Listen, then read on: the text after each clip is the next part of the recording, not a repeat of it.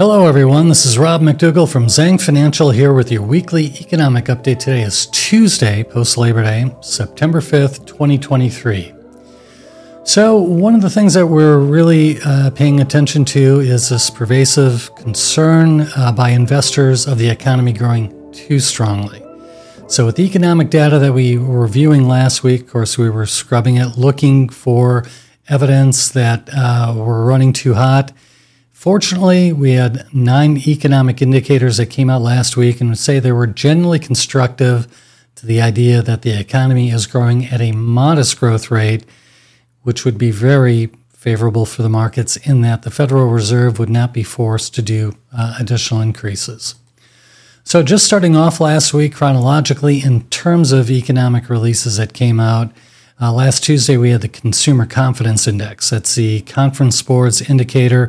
That was expected to come in a little over one hundred sixteen, or right at one hundred sixteen. It actually came in at one hundred six. So in a normal environment, that might cause some concern. Investors are less confident. It's actually a good thing here. Uh, consumer spending has been strong. We'll see that in a few moments. But also uh, the uh, one hundred sixteen that we hit last month for the month of July was one of the highest that we've seen since COVID started. So Uh, the fact that it missed uh, consensus numbers coming in at one hundred six point one was a good thing.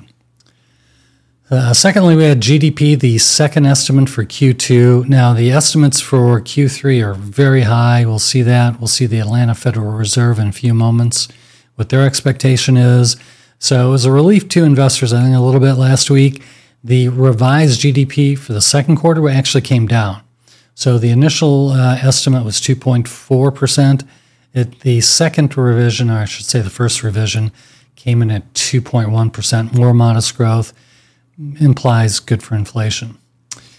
Uh, moving forward then, last week, personal income came in uh, a little bit below consensus. Again, from an inflation standpoint, that's good. Uh, month over month, it was up zero point two. Expectation was a positive zero point three. Personal spending, this was probably the weakest indicator last week for that inflation argument, came in a little stronger than expected. Month over month, zero point eight percent versus zero point seven consensus, and that is the largest month over month increase we've seen this year. So that's something we have to keep an eye on. Uh, the best news of the week, we believe, inflation. The money ball here, P C E, P C E core, both expected to come in month over month, positive zero point two. Both came in exactly as expected at a positive two point two. So again, this uh, makes it much easier, we think, for the Federal Reserve not to raise later this month. We'll look at the probabilities in just a moment. Takes a little pressure off expectations for a raise by the end of the year. So uh, also last week, we had non-farm payrolls. That came in a little weaker. Again, this is augurs well for inflation, believe it or not. Uh, less employment. one hundred seventy-five thousand jobs added in August, one hundred eighty-seven was a consensus. So not a big miss, but a little less than expected. Again, probably good for inflation. Uh, we also had on Friday average hourly earnings, which came in a good favorable for inflation again, zero point two versus the expectation of zero point three month over month. And uh, lastly, we had the I S M manufacturing. This has been weak for some time. Again, this is the tenth consecutive month where this indicator has come in under fifty. It came in at forty-six point seven, a little below uh, the month before at forty-seven point six. So in total, we think those economic indicators um, suggest at least moderate to a little bit stronger economic growth uh, without any inflationary pressure. So when we look at the expectation for Fed rate increases, again, the meeting is September twentieth.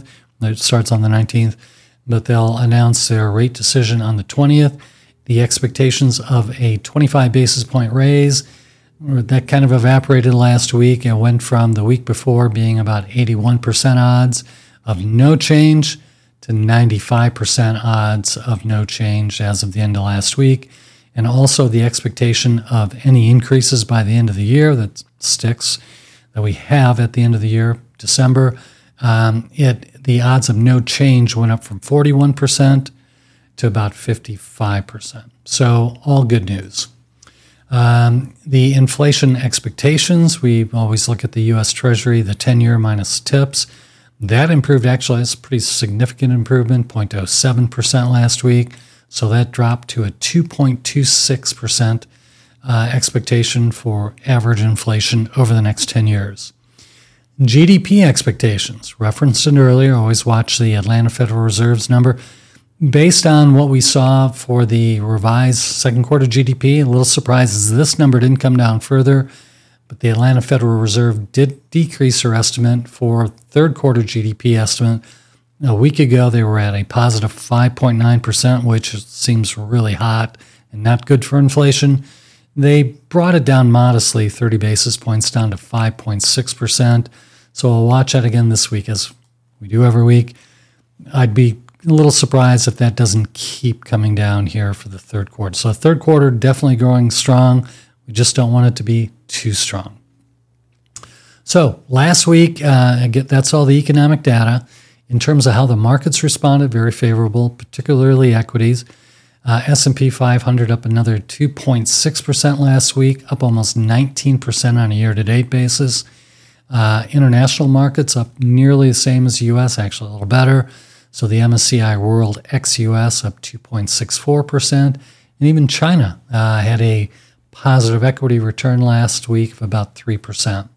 Uh, good thing for us, last week small cap had the strongest performance, uh, which was good. Growth was again strong last week, but uh, small cap had a really good week, up three point nine percent here in the U S.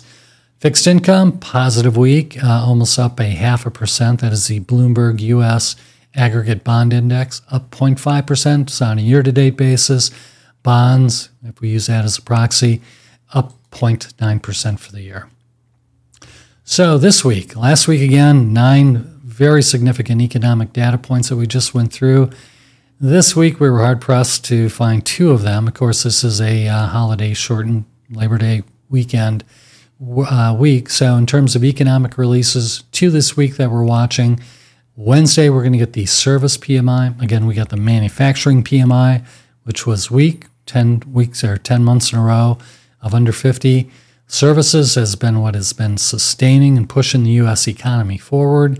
Uh, the expectation is that should come in well above fifty, but at fifty-two point four, just slightly down from the month before, which was fifty-two point seven.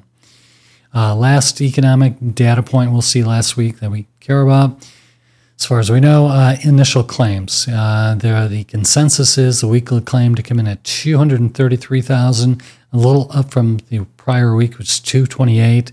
We did have three consecutive weeks of down pressure.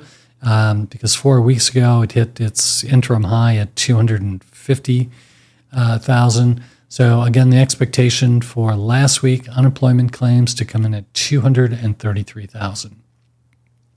So that's it for our economic recap for this week. Thank you very much for your attendance. Hope to see you next week. Thank you.